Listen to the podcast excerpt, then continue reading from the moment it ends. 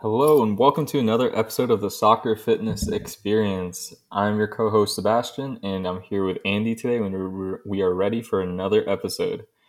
But first, let's give a major shout out to Nordstick for supporting our show. Check them out using the link in our description. This episode is brought to you by the Nordstick, the number one way to train your hamstrings anywhere at any time. The number one injury burden in the game of soccer is, you guessed it, hamstring injury. What better way to prevent this than using the Nordstick? From endless Nordic curl variations for your hamstrings to other lower body exercises to even upper body and core exercises, you name your goal and the Nordstick can help you get there. Use the link in the description to learn more and get 10% off. Once again, use the link in this episode's description for 10% off. Um, Andy, how's everything going? Yeah, what's going on, man? Uh, life is good. I uh, just beat COVID for the second time. Uh, a lot easier than the first, but uh, that's good. happy holidays, happy holidays. Oh my, Thanksgiving. You know, listen, man. All I gotta say is, y'all be careful out there right now. If you're doing your thing, just make sure you, you just, you know, use your head, use your common sense, and uh, there's a lot of sick people. You know, so. Just know what you're everywhere. with. That's, that's all I gotta say. Exactly, man. I mean, I gained like I feel like I gained like ten pounds. I ate like the biggest meal of my life every day the entire week of Thanksgiving, and I have no regrets. Um, That's the way to before, do it. before further ado, I'd like to introduce our guest today. We've got a special episode. We have a professional referee with us today. His name is JC Briggs. He has refereed in USL Championship, USL 1, and also has some experience in MLS. JC, welcome. Hey, thank you for having me on today. Um, I also do a little bit in the NWSL as well, the National Women's Soccer League, and uh, NCAA. Just got off the NCAA D3 Men's Championship, so I uh, I do I put my hand in a lot of leagues. Let's go! That is awesome. You know what I found out uh, doing a little bit of research before this podcast. Um, I found out that referees have their own pages on Transfermarkt. Yeah, and um, I thought that was pretty cool. It shows your stats and it shows like what teams win, lose, yellow cards, red cards. I was like, oh my. yeah, it. Um, I'm sure. I'm sure you found plenty of uh, cards in that. So. um, but before before I guess asking you about everything going on with refereeing, JC, could you give us a little bit of background about you? Um, what what led to you becoming a pro referee in the first place? Well, um, I guess it starts uh, on a soccer field in Newport News, uh, Virginia. I was uh, just wanting to make a little money. I talked to a friend's older brother who was refereeing, and he's like, "Hey, you can make uh, 15 to 20 bucks an hour refereeing U8s, U12s, U10s." And so uh, I did it. It was a great paying job as a 14 year old. It's better than uh, cutting grass or anything like that.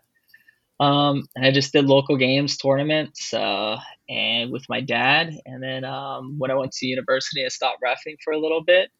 And when I picked it back up uh, halfway through college, I, I, I really don't know what did it. I think it was just being lucky, hard work, and just the right place, right time. Um, it's kind of like when you're coming up through academy, when you're coming up through like select and stuff like that, you get seen, you get invited to another event, another team you get seen, you get invited to another event, and uh, I guess I didn't screw up too much, and this is where I'm at now. That's awesome, man! Congrats. I think that's something we don't think about too too much. We don't think about like referees having to kind of go up the levels as well. It's like players, you know, you want to go through like the U10s all the way through the U19s until you make it to the pro team, and it's the same idea with referees. I guess you have to kind of work your way up the ladder until you're getting to this point, and hopefully even higher if those are your ambitions. Yeah, and it was uh that's basically what it was. It was uh I got invited to state cup, which every state has a state cup. If you're playing soccer, that's your goal when you're in high school for your club team is to make state cup. That was my goal to like make the state cup final and then you get invited to regionals if you win your state cup. Same with the referees. A pool of referees get selected to go to regionals. And if you do well enough at regionals, you get selected to go to nationals. And it's the same thing with referees. Every region gets a certain amount of referees every region gets a certain allotment of teams, and it's uh, kind of the same thing. So yeah, I think that's so cool. Um, well, before um, asking you about some specific questions later on um, regarding certain calls we may or may not be seeing during the World Cup, since we are still in the middle of that, um, we are we do have a lot of fitness questions that come in. Are there any fitness tests that you or other referees have to pass before taking part in games? Yeah, um, the fitness tests vary depending on what level you're at, and I'll uh, I'll just touch briefly on the lower levels up to uh, where I'm at. Um, grassroots referee, which is the lowest, I don't think you have to have a fitness test anymore. It used to be that you had to pass a certain like run 2,000 meters in less than 12 minutes or something like that. Um, I don't know, don't quote me on that, but I remember it was something like that. But uh, for me personally, what I have to do is, and shout out to all the national referees who are running the fitness test now uh, in California, we have to run six 40 meter sprints. And depending on what level you are, you have to run it in less than six seconds 6.2, 6.4, 6.6. For me personally, the FIFA men's referee standard is less than six seconds, a 40 meter sprint. Um, then you have to, you get a, I think it's a five minute break, and then you have to run 40 times 75 meters in less than 15 seconds. Then you have to walk 25 meters in less than 18 seconds. Now, that doesn't seem like a lot, but when you're stopping, starting, stopping, starting, sprinting, walking, sprinting, it's supposed to resemble a soccer game. It's supposed to resemble a referee where you're making that 50, 75, even sometimes 100 meter sprint from goal line to goal line. But at the same time, also, you're going to be walking sometimes. So that, that's a lot. Andy, uh, kind of sounds like some of the things we might be putting our players through. I was about to say this this fitness test sounds a lot better than what the vast majority of youth programs are running these days. Like completely honest, like it's it it sounds pretty good. Sounds pretty good. For real, yeah. yeah and it and AR is the other thing with ARs. It depends. I'm a referee, so I focus on the referee side of things. But ARs, assistant referees, they run a little bit different. Theirs is a little bit slower in the uh, in the 75 25 meter range, but they run a 30 meter sprint, and I think they have to run in less than 4.5 seconds a 30 meter sprint. And then they also have to do side shuffle, so it's like a shuttle run almost type thing, but it's side shuffling, side shuffling and then turning and sprinting. And I don't know exactly how fast they got to do that, but it uh it definitely challenges you. It's um I will say it's mentally tough because it's like you keep going around the track, you keep going around the track, and it's uh sometimes it feels like there's no end in sight. You're like, oh man, I've done this 12 times, but it's actually you've only done three laps. So no, let me let me ask you a question on that because um, I'm I'm starting to shift more towards the fact that a lot of these physical tests, the the mental element of it is so strong.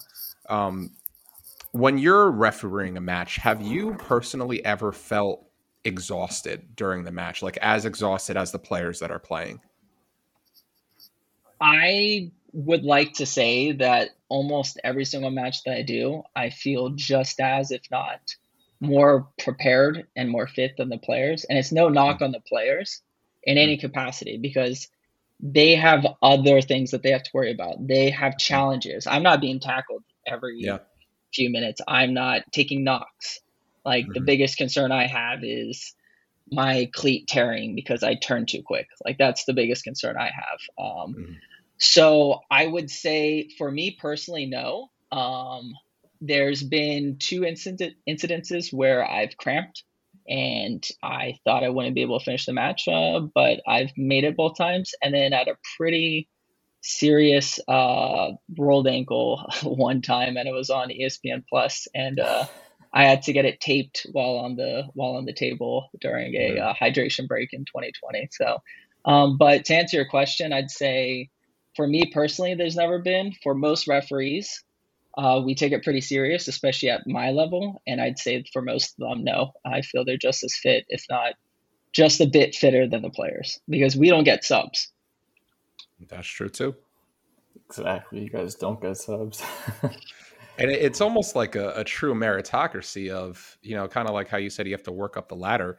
If you're not fit enough to, you know, referee a game, chances are it's not going to go well. And chances are it's not how you're going to get promoted, so to speak. So yeah, and they look at they take into consideration your fitness levels, they take into consideration your ability to manage a game, work with players, and they take into consideration your uh, knowledge of the laws of the game. and they take all that and uh, if you're if you do well enough in all that and you keep performing in matches, that's how you uh, keep going up the ladder.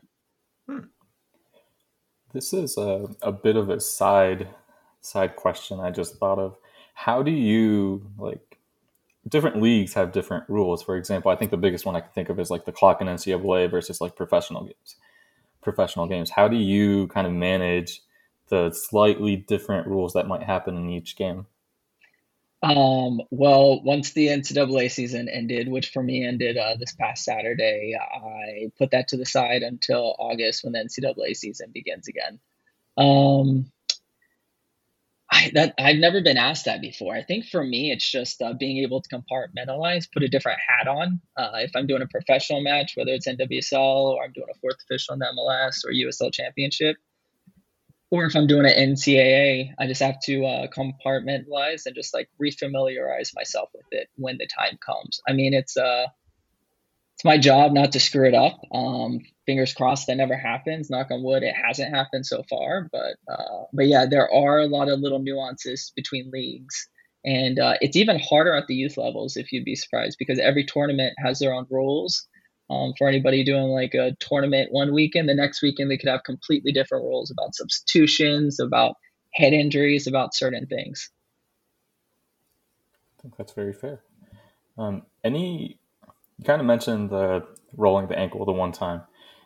Between you and like your other refereeing friends, are there any injuries that you may have noticed that tend to happen more often than others, or that you guys kind of talk about, you're like, oh man, like yeah, like I rolled my ankle, or oh, like my hamstring keeps tightening up at games.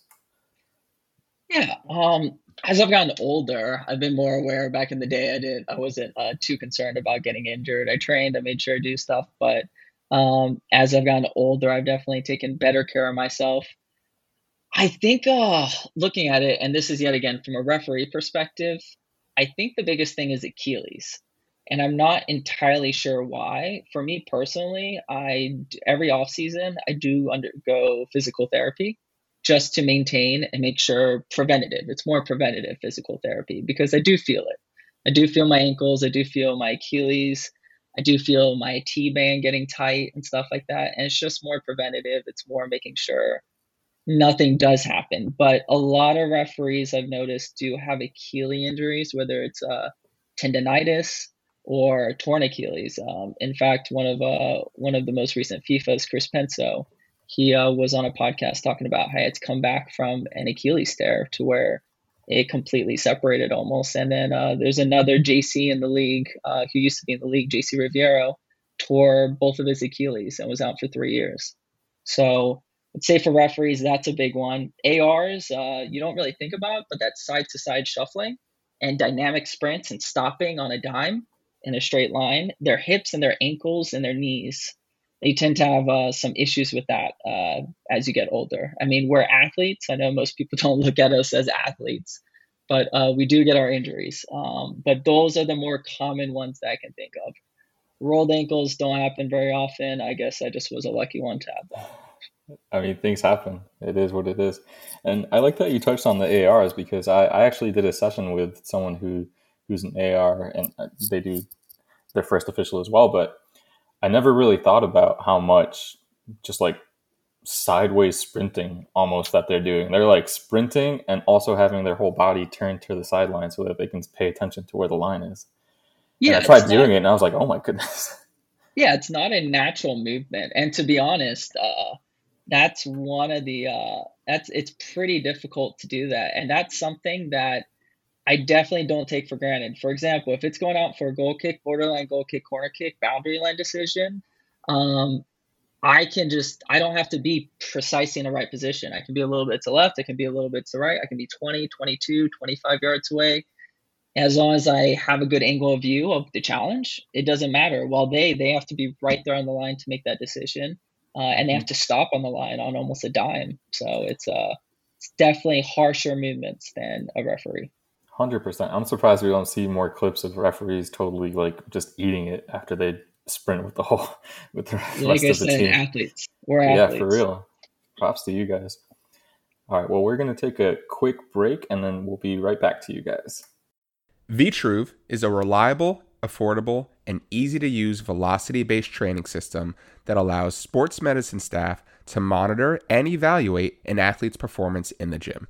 There are so many scientific papers supporting velocity based training, showing how athletes can get stronger, more powerful, and reduce their injury risk. Most of all, it's one of the best ways to maximize athlete intent during a fitness or rehab session. Check out the link in the description to learn more about Vitruve today. This episode is brought to you by TeamBuildr. If you're a physical therapist, fitness coach, or personal trainer, you need to know that TeamBuildr is the number one app for exercise prescription. Whether you're working with a few clients one on one as a side hustle, or you're working with hundreds of athletes in an academy setting, there's no better app to prescribe exercises for remote or in person training than TeamBuildr. As someone who's used TeamBuildr for over two years, I can wholeheartedly say it saves me time and helps my clients perform at their best. As a bonus, TeamBuildr is offering a 12 week soccer strength and conditioning program that comes with your 14 day free trial. This program focuses on increasing strength, power, and speed, all while reducing risk of injury. Head over to teambuildr.com and sign up with the code SFE to get started. All right, and welcome back, listeners. Um, back here with JC. Uh, follow up question now that uh, we've talked a little bit more about the fitness aspects we have to deal with, could you give one, maybe two examples about what are some of the hardest decisions that you as a referee have to make in games? Well, I think the hardest decision to make as a referee in general or as an AR is uh, offside because you have to like just think about a player sprinting forward, player sprinting at you. You have to make a snapshot uh, decision. And I have to say that the MLS ARs are amazing at it. I think they average before VAR intervention uh, almost 99. I think it's like 98.7% success rate, which is just incredible. Um, for me, for me personally, I think it's um, I think it's being focused. It's not really making a specific decision. In a game, there's always going to be times where there's a lull where the game just is kind of down. And if something happens and you're not ready for it, that can cause the game to go into disarray. Um, and I think that's the biggest thing. The hardest thing is just to ensuring that you're turned on. And when that, we call it a spark or a flashpoint, when that moment happens, no matter when it happens in the game, that we're ready for that. I think that's the biggest thing. But if you're asking specifically about a decision, um, I would have to say penalty area decisions on the edge of it. I mean, it's it's so hard to decide in and out, especially if uh, working in a league like USL where we don't have VAR. It's uh, it's really difficult to be exactly right in line, and a lot of times it's uh, it's it's going with your gut. It's a gut feeling of if it's in or out because, I mean, it's almost impossible to know exactly. Oh, I'm with you on that. Um, I like that you touched on just being focused because I've never refereed, but um, there's been a couple of times in training where like I'm just refereeing refereeing the team, just kind of making sure things go on. I'm really watching so I can coach and tell people what I think we should do differently. Um, but then just something happens, somebody falls. I'm like, I don't know if that was a foul, and then people are like looking at me like, Coach, that was a foul. Or like, Coach, that wasn't a foul. I'm just like, I, I don't know. Play on, please. Um, See, so I totally I, I understand. Can't say you. I don't know. So. yeah, exactly. So so I totally hear you on that. You guys have a tough job, honestly. Yeah, um, it's it's rewarding though. Yeah. Speaking on like making those decisions, sometimes players, coaches, parents, they might not agree with you. Um, how do you deal when any of those people are eh, when they're yelling at you? Because honestly, that's what happens. They just start yelling at you. How do you respond to that? I think the biggest thing is just reminding them in some capacity that you're human. I mean, it's I don't do it very often, but occasionally just sometimes saying, "Hey, I might have messed that up. That's on me, man. Look, I I'm not going to guess there. I'm not going to guess for you. I'm not going to guess away from you. Like I'm not like, look, you have to trust me. Just little things like that. Just being like, "Hey," or there's something that's a borderline foul and you're like 10, 20, 30 seconds later, you're like, man, that's probably a foul. Next time it goes out and you see the player, you just go up to him and you're like, hey, man, I I think I missed that. That's on me. I'll get you next time. And like we're not to give a makeup call. Like I know a lot of people are like, "Oh, referee gave that as a makeup call." There's never been once in my life where I'm like, "I'm not calling that 100% penalty because I might have missed one down over here." Like it's not ever in the forefront of your mind.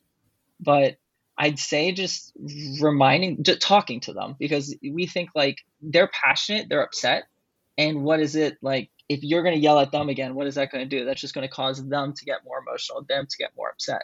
There are moments to uh, to be a little bit more stern. There are moments to be a little bit more harsh as a referee, but for the most part, it's just you're there to do what's best for the match, and sometimes it's just taking it and just working with the players um, the coaches as a fourth official and just be like, hey man, look, that's what it is. Like, I'm sorry, like, might have missed that, but it is what it is. I hear that, and honestly, referees that do that, and you you guys that are just honest, I, that's the kind of referee I like working with. I think um, I don't know if I've mentioned it on a podcast before, but I had an example where I was at a game and it was high intensity, it was zero zero, and one of our players was fouled, and you know I thought it should have been a yellow, blah blah blah. I asked the referee why it wasn't, and he replies to me, "Oh, I ran out of yellow cards." And what? exactly. So he he gave me that reply, and I was like, "This is like a stressful situation, and you're trying to be funny right now."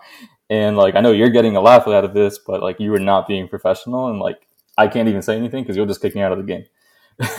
yeah, and there's there's certain times like for one thing I've learned very early um, on one of my fourth officials I tried telling a there was there was a borderline. It was probably more yellow card than not, and I tried to tell the coach, "Hey, that's not a yellow card." And he looked at me. He's like, "That's not a yellow card." And I remember that I'm not going to call shout out this coach, but he's like, "That's an effing yellow card." He's like, "That's not one. Are you out of your mind?" I'm I'm. You know what? Go shove off. I'm not talking to you. And after the game, he's like, "You do not tell me that's not a yellow card. That's a yellow card 90% of the time. You are not telling me that that's not a yellow card." So instead of saying that now is what I'm saying, what I tend to say is the referee's choosing to manage that. Because what it's one of those things to where like, yes, they're they're smart enough. Like there's plenty of coaches throughout the MLS, throughout the USL, John Harkes, Landon Donovan at the USL level, both American national team, uh, U.S. national team uh, legends, and they know more soccer than almost anybody else on this planet. So if you say that's not a yellow card, uh, it's not gonna it's not gonna do you well. But if you say referees choosing to manage it, they may not like that the referees choosing to manage it, but they can't really argue against that fact. So it's yet again just being clear, concise, and uh, being human with them, being relatable. Just uh, yeah, that's about it. Yeah, I'm with you on that. I always try to keep it like conversational. It's like it's not personal. It's like, hey, I might disagree with that call, but that doesn't mean I don't like you as a human being. Like I don't if you did miss that call, I don't think you missed it on purpose. Yeah, and, and you're probably right anyway, and I'm just biased because I want my team to win. Yeah, and it's and it's one thing that I do use occasionally is I'll be like, if I were in your position, I'd be asking for this too, because it's true. If I were playing, I was that, I want that decision. I'd be doing the same thing. I'd be in the referee, being like, yo, yo, why is that not that? Like, can you give it to us? But end of the day, it's just keeping calm. It's just um, building that rapport with the players and just uh, doing what's best for the game for 90 minutes. For sure. Totally makes sense. And I like that approach. Um, couple questions about decisions. Um, oh, goodness. um, I think I let you know I was going to ask you this, but Germany against Japan, that game that happened, well, I don't want to date the podcast, but that game did happen. Was the ball in? Was the ball out? What do you think it was? I think it was in by the letter of the law. Okay. What about the spirit of the game? I mean, oh, oh, I like this. Whoa! By the way, spirit of the game on in and out decisions, there is no spirit of the game. It's it's clear and concise. I'm just like the, the, the law is the law, and we we have like certain technology to see it. Although I know goal line technology obviously doesn't go that far, but if the ball's in, the ball's in. You know. Yeah, I, and it seems like Andy might have some thoughts too, though. no, I mean that's not. I, I just I just asked that uh, as a rhetorical question. But when it comes to boundary line and black and white decisions, like offside, if the ball's in or out, there's no spirit of the game. There's no like, eh, like let them play. Like that was barely out. Let's have the goalie punt the ball instead of a goal kick. It has to be hundred yeah. percent. Uh, when it comes to tech, uh, to uh, challenges like fouls, etc., uh, simulation stuff like that, there's a little bit more gray area. What's expected for the game? What the spirit of the game wants? Um, to answer your question, the ball is in. It's uh, I mean, it doesn't fully cross the line, and that's I mean, from everything that I saw, it was not 100% clear that it crossed the line. So it was the tightest I've ever seen it in my life. Yeah, um, I had to like zoom in on the zoomed in picture. Yeah, and uh, FIFA did a really good job of like showcasing what it looked from different angles if it was in or out. Uh, initially, when I saw that, I was like, "Holy cow, that's close!" But mm-hmm. I have no idea. But I think the referee crew did a very good job in letting the but let the letting the play go, and then letting uh, VAR or look check it check it over to make sure that there wasn't anything clear and obvious that was missed. Now, you mentioned spirit of the game. Can you elaborate as to what that exactly is? this is this is where I get in trouble. Um, spirit of the game is what it, it's what does the game it's soccer IQ. It's what does mm. the game expect. There are mm. certain situations like we've all seen something to where somebody's on a yellow card and something mm. that would be a yellow card for the first caution won't be a yellow card for the second caution. Mm. And sometimes you just have to have a feel for the game. What does the game expect? Now there are certain things that tie our hands. For example, if you're clear onto the goal, it's a five nothing game, and somebody pulls somebody from behind like a horse collar tackle, it has to be a red card every single time. Mm-hmm. But there's yeah. some other situations where referees will choose to manage it. And it's what is expected by the spirit of the game. What is expected? Sure, the laws may push you in one direction, but you just have to have that soccer IQ, that soccer understanding, and just be like, hey, instead of doing A, I'm going to do B this time. When most of the time I would do A. Does that mm. make sense? It does. It does. And I, I think with um, like VAR these days and everything like that, especially in this World Cup, what what I will say is I feel like everything has been consistent um, which which I think is good. Like what's seen as as as what I'm interpreting as the spirit of the game in one game, it's the same to the next. So I, I think that the refereeing association or whoever's in charge, FIFA, whoever, um, they're doing a really good job of saying like this is the standard, and we're all going to call the same things. And from my perspective, it's it's been relatively even so far. I, I definitely agree that this was uh this was a very well refereed World Cup. Like you see the number of cautions, the number of red cards. I don't know off the top of my head, but compared to what it was in the 2006 World Cup and stuff like that, it it feels like every single game is very well managed, very well controlled, and it could be. It's it's also on the players. The players are playing; they're not uh, falling to uh, any um, poop housery uh, to keep this clean. Um, but yeah, and it's uh, I definitely think that that they did a very good job. I'm glad you noticed that too, Andy. Yeah, honestly, my favorite thing that I've seen is that they're giving back the what seems like a more appropriate amount of added time at the end of every half. Because it, it gets so exhausting sometimes seeing like teams just do so much and then you only get three minutes at the end and you're like, how? So I'm happy that they're doing that. No, it's uh, definitely a point of contention, uh, and it was pretty surprising at the beginning, but I think it is the right thing to do because they are talking about cutting games to where it's 60 minutes with the stop clock. And for me, that just doesn't feel like soccer or football, wherever you are, or calcio, whatever you want to call it. Um, but I think the added time is definitely something that is, like we are talking about, spirit of the game. It's what's mm-hmm. expected. Yeah hear you on that. Well, we talked about a couple decisions. Um, what are your thoughts as a referee when you're in a game when you see simulation or think you see someone exaggerating contact? What what do you do? How do you handle those situations? Yet again, it depends on the situation. I will tell you one of the uh, one of the best feelings personally is when you get yourself in a perfect position, perfect angle. A lot of it is angles in soccer because I could be standing looking directly you and Andy right here, and nobody can see what my hands are doing. But I have no idea what my hands are doing. I don't know how close they are. But if I have the perfect angle, I can see exactly if they're going into each other or not.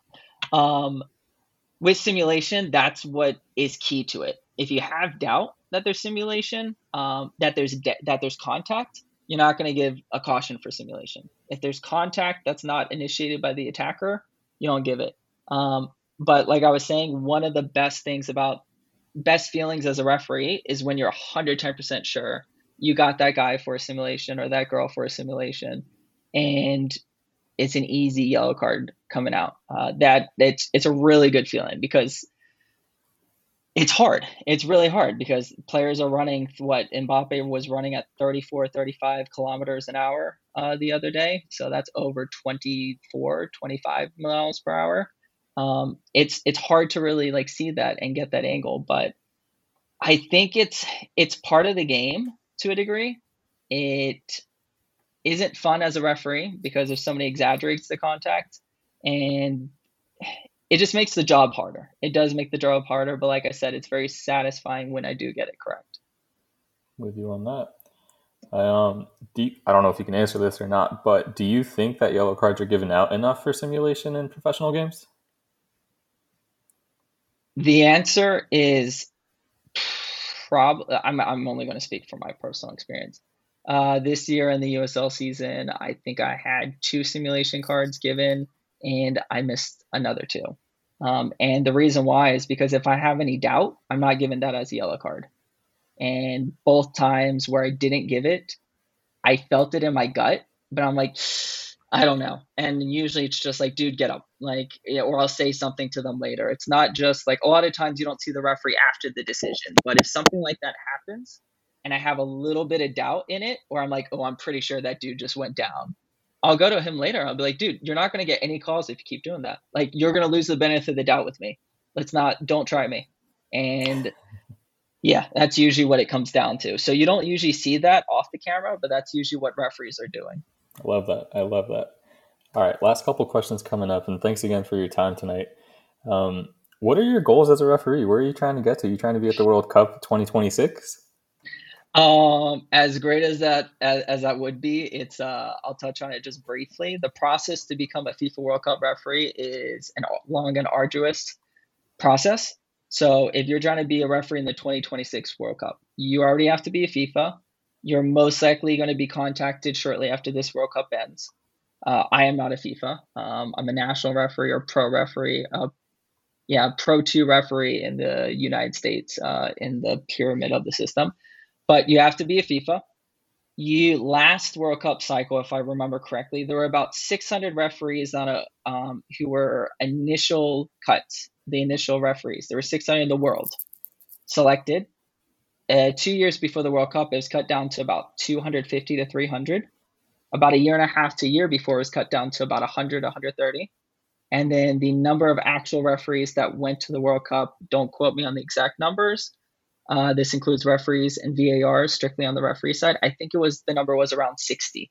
So only 60 referees in the whole entire world were selected, and it's a three and a half year process that leads up to the World Cup. So um, my goals as a referee, and I'm going to answer this in a very referee way, is to continue to serve the game the best I can, uh, continue to uh, do the best with the opportunities I'm given, and uh, just see where it takes me. I've already uh, surpassed all the goals that I thought when I did a uh, U12 uh, tournament final when I was 20 years old, and I was beyond excited about that. So, um, still, still one of my greatest uh, accomplishments was doing that final.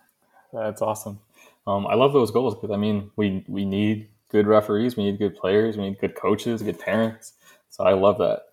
I'm just uh, while you were explaining that, I was just sitting here imagining um, Pierluigi Collina just every four years, just sitting at home grading referees. Are we going to pass them or not? Are we going to pass them or not? Until he narrows it down enough. It's intense. It is. Um, I will tell you that some of the things for me personally, leading up to a game, I usually have a meeting with my coach for a little bit. Uh, usually it's just like 10, 15 minutes. Uh, we have uh, up to an hour, we'll meet. Uh, the day of the game, I have to meet with the referee crew. We usually meet about two to three hours before the game, have our pregame we do the game. After the game, we have about a half hour discussion, uh, debrief, and assessment, and we get very um, it's very rigid, uh, or not rigid. Rigid is not a good word.